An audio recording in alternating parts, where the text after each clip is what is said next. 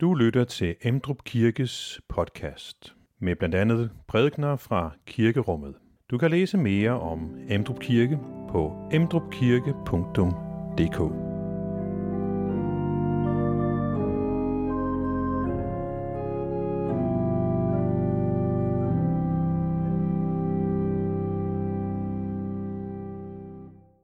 Velkommen til gudstjeneste i dag, 12. søndag efter øh, Trinitatis.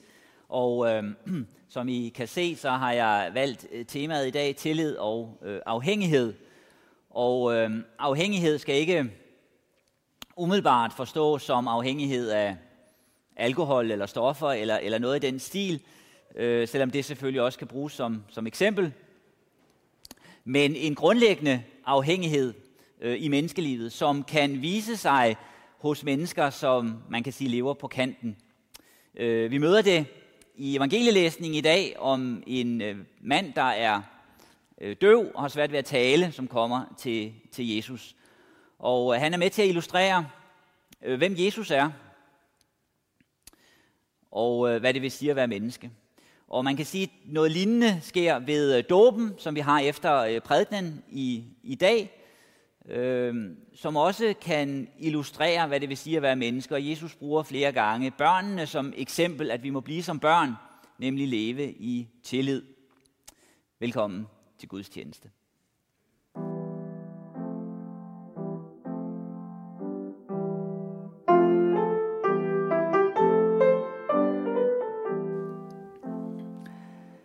Dette hellige evangelium skriver evangelisten Markus.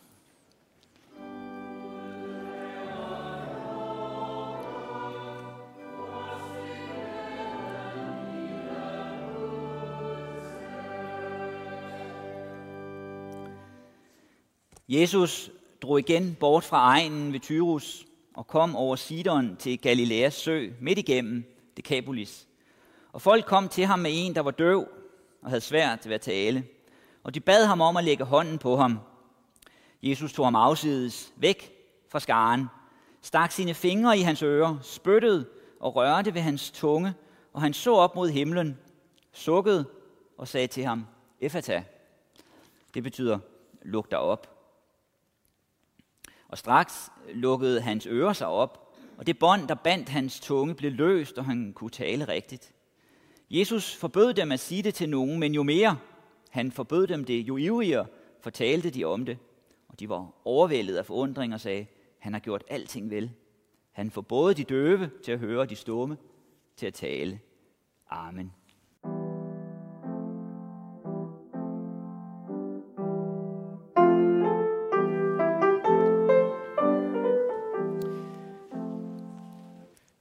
Lad os bede. Tak Gud for livet, du har givet os. Tak for dagen i dag. Tak for vores krop og mennesker omkring os. Og tak, at du øh, møder mennesker. Vi beder så også om, at du vil møde os i dag. At du vil vise os, hvad det betyder, at du ønsker fællesskab med os. At du også åndeligt set vil åbne vores ører, så vi kan høre dit ord Åbne vores tunge, så vi kan lovprise dig. Vil du lægge en lovprisning ind i vores liv af dig? Vil du være sammen med os? Amen.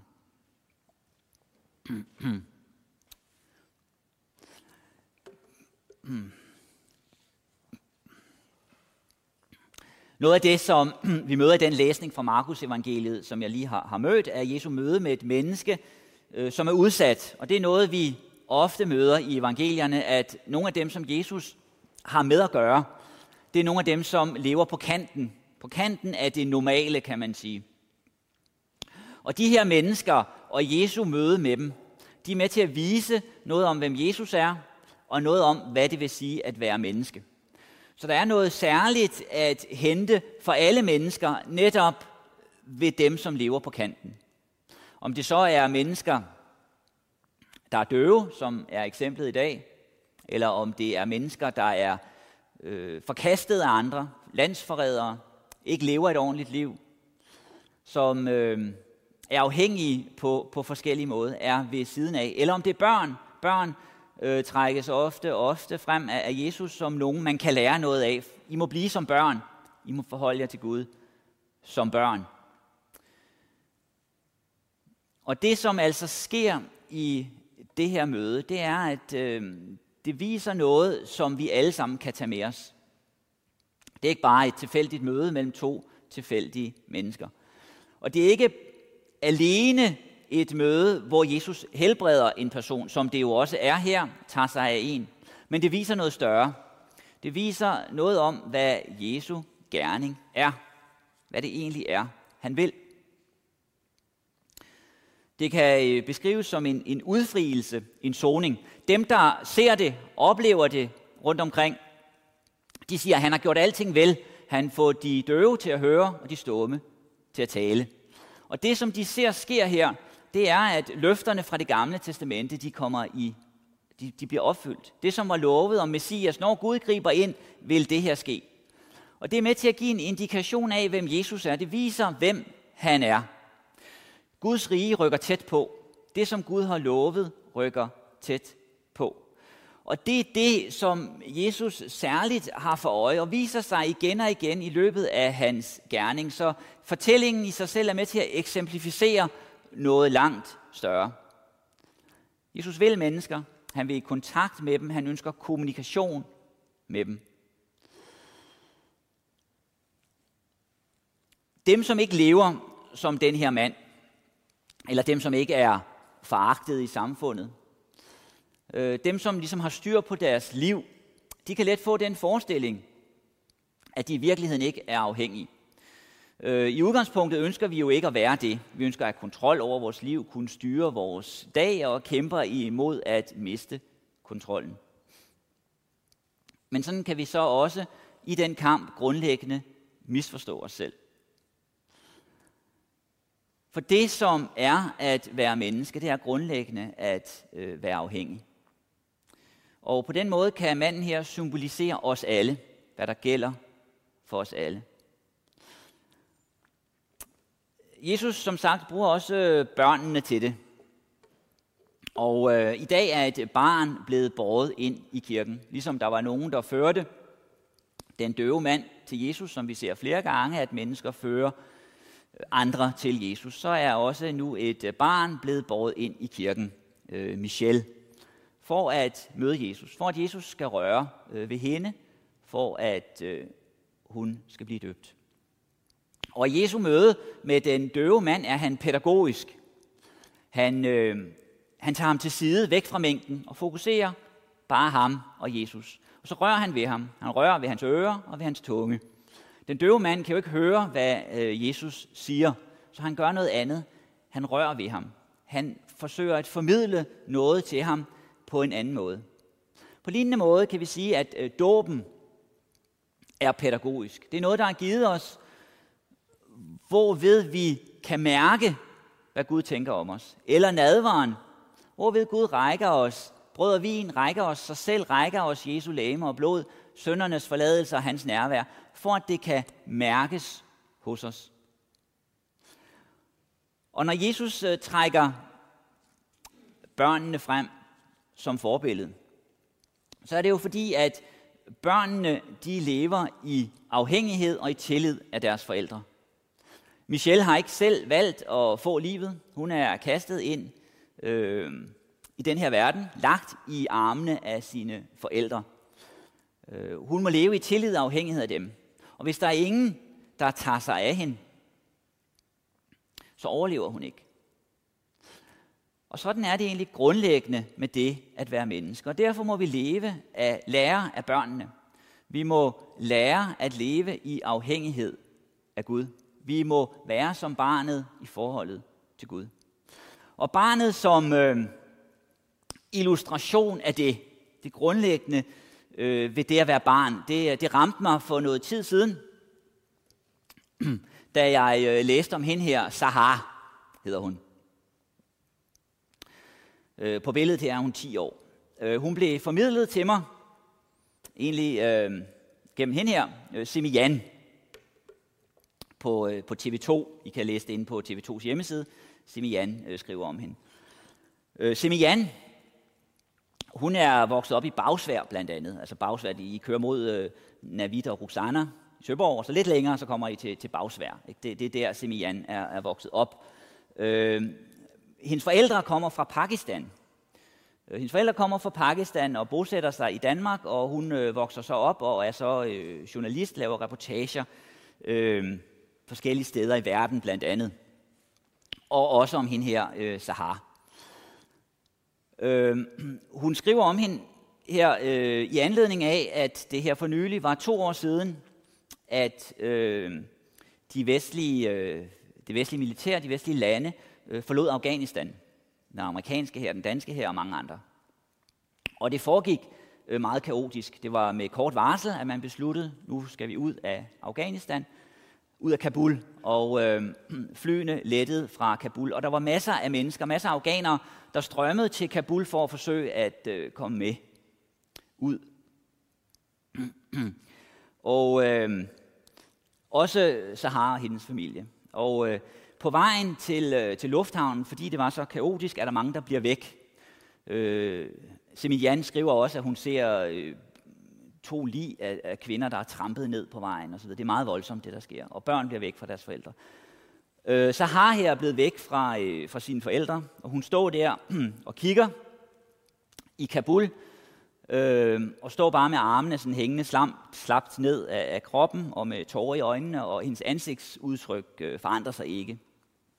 Og Semian øh, møder hende og spørger til hende, og hun, hun er blevet væk fra sine forældre, og også hendes øh, tre søskende, hun har på, på det tidspunkt. Øh, Øh, og øh, øh, Semian omfavner hende, giver hende et knus i lang tid og visker i hendes øre, eller siger til hende flere gange, de vil blive fundet, de vil blive fundet. øh, og da jeg, øh, jeg kan mærke, at jeg bliver påvirket af det igen, jeg skal lige, øh, jeg kom, altså, da jeg øh, læste øh, det her på, øh, på TV2, så øh, måtte jeg lige øh, gå lidt væk og tørre mine øjne og pusse min næse osv., øh, fordi det ramte mig.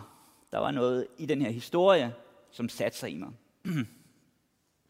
og hun, Sahar her, står som et øh, eksempel på et barn, som er efterladt. Øh, den danske øh, tænker øh, Søren Kierkegaard, han skriver et sted, at øh, nogle gange så kan det ramme os øh, ganske smerteligt, når øh, vi ser et menneske stå helt alene i verden. Og så skriver han, at forleden dag, så så jeg således en, øh, en fattig pige gå helt alene til øh, kirke for at blive konfirmeret. Det, det er 200 år siden. Og dengang, der, var, der skulle man i Danmark øh, konfirmere, så det var så en, en familiebegivenhed. Men her var der så en fattig pige, som ikke som måtte gå alene. Øh, og hun, øh, hendes ensomhed illustreres jo så af, at de andre har et fællesskab. Man kunne jo sige, at hun har et fællesskab, fordi de andre er der, men hendes ensomhed er jo bare så langt større, fordi hun netop ikke har et fællesskab og kan se, at de andre øh, har det. Og man kunne sige øh, noget lignende her med, øh, med, med Sahar. Hun er 10 år, hun er udsat, og øh, Simian skriver, at selvom hun bliver ved med at sige til hende, de bliver fundet, så ændrer det ikke noget i hendes ansigtsudtryk. Hun, hun står der. Og øh, øhm, hendes, øh, hendes ensomhed forstærkes jo af, at, øh, at alle de her mennesker omkring, hun ved ikke, hvad morgendagen skal bringe, øh, hvad der skal ske. Øh, det, som øh, øh, Semian så kan fortælle, det er jo så, at øh, Sahar kommer faktisk til Norge, og bor i Norge i, i dag, og kommer til Norge, og efter hun har været i Norge i, øh, i et år, så lykkes det for de norske myndigheder at få kontakt med hendes familie i Afghanistan, og de kommer så også til Norge efter et år. Og øh, de bor så i Norge, og de er, er forenet i Norge i dag, og, og øh, besøger dem i Norge. Øhm, øh, og Sahar øh, siger så også, at øh, da hun taler med øh, Simian i Norge, at, at når hun tænker tilbage på det år, hvor hun var alene øh, i Norge, så bliver hun stadig ked af det. Men altså, nu er de øh, forenet der. Sådan gik det så ikke øh, for alle, øh, men det gik sådan for øh, Sahar. Og hun kan dermed være en illustration af det menneskelige. Det at være menneske er at være udsat. det er at være afhængig. Og sådan er det øh, for os alle sammen. Men der er så mennesker, som i højere grad kan illustrere, hvad der egentlig gælder for os alle sammen. Mennesker, der er udsatte. Børn. Og det er jo også derfor, at vi ønsker at tage os af børnene. Og det er også derfor, at vi bærer Michelle til kirke, fordi hendes forældre ønsker det bedste for Michelle. For at Michelle skal få det, som Gud kan give hende. Det er derfor, hun bæres til dåben.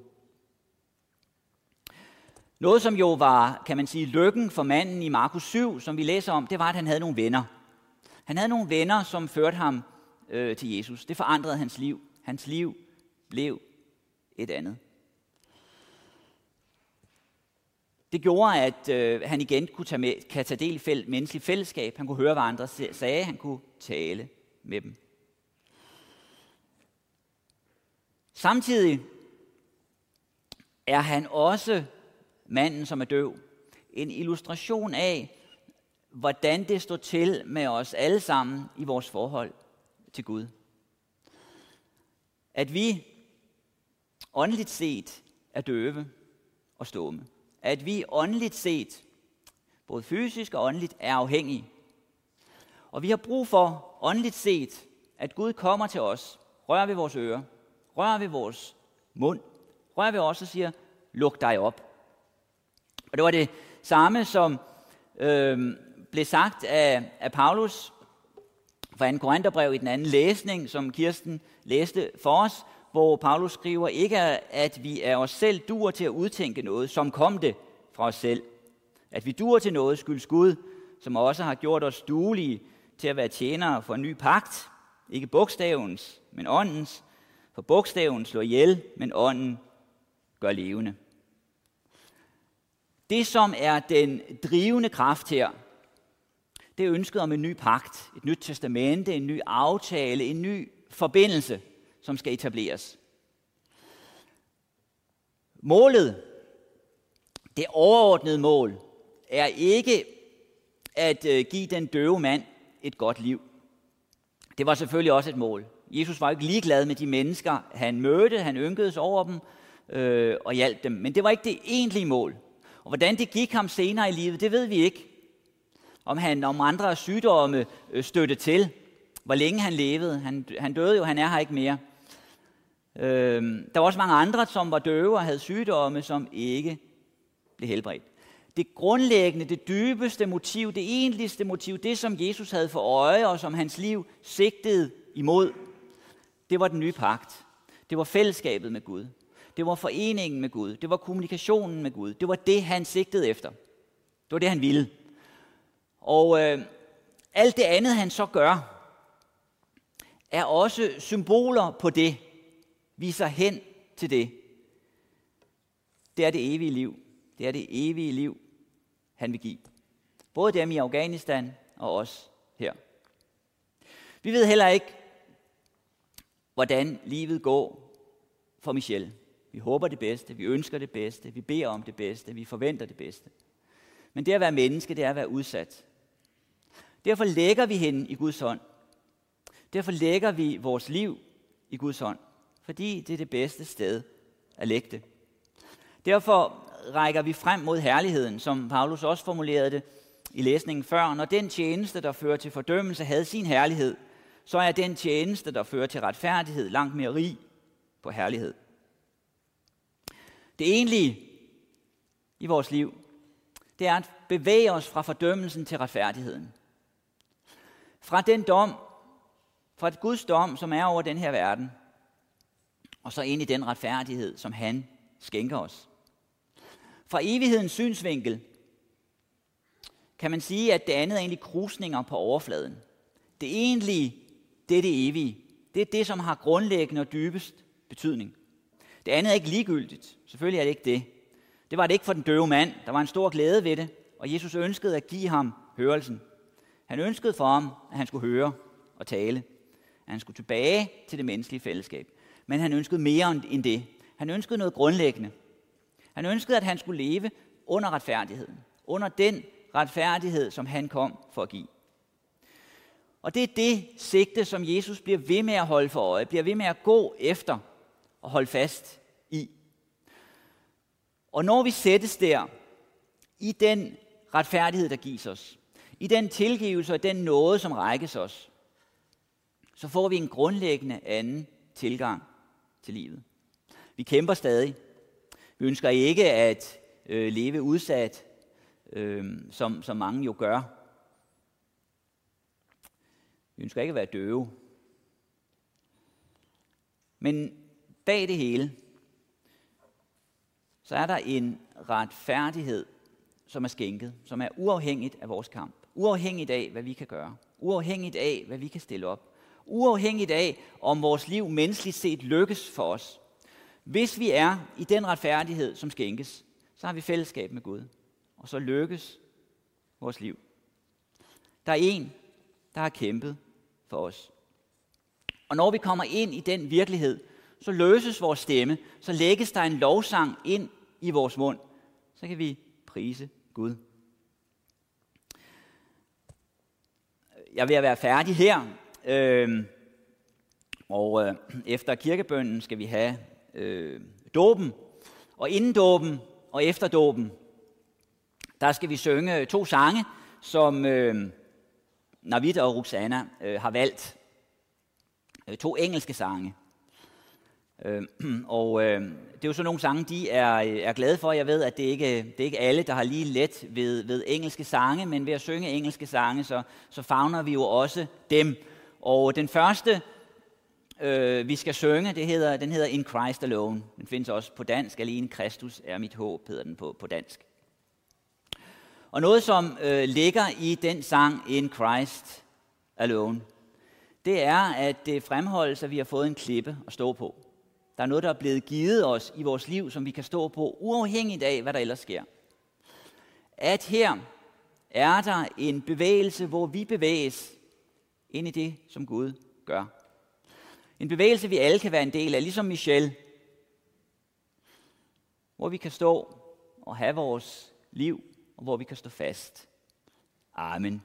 Find flere podcast og læs mere på emdrupkirke.dk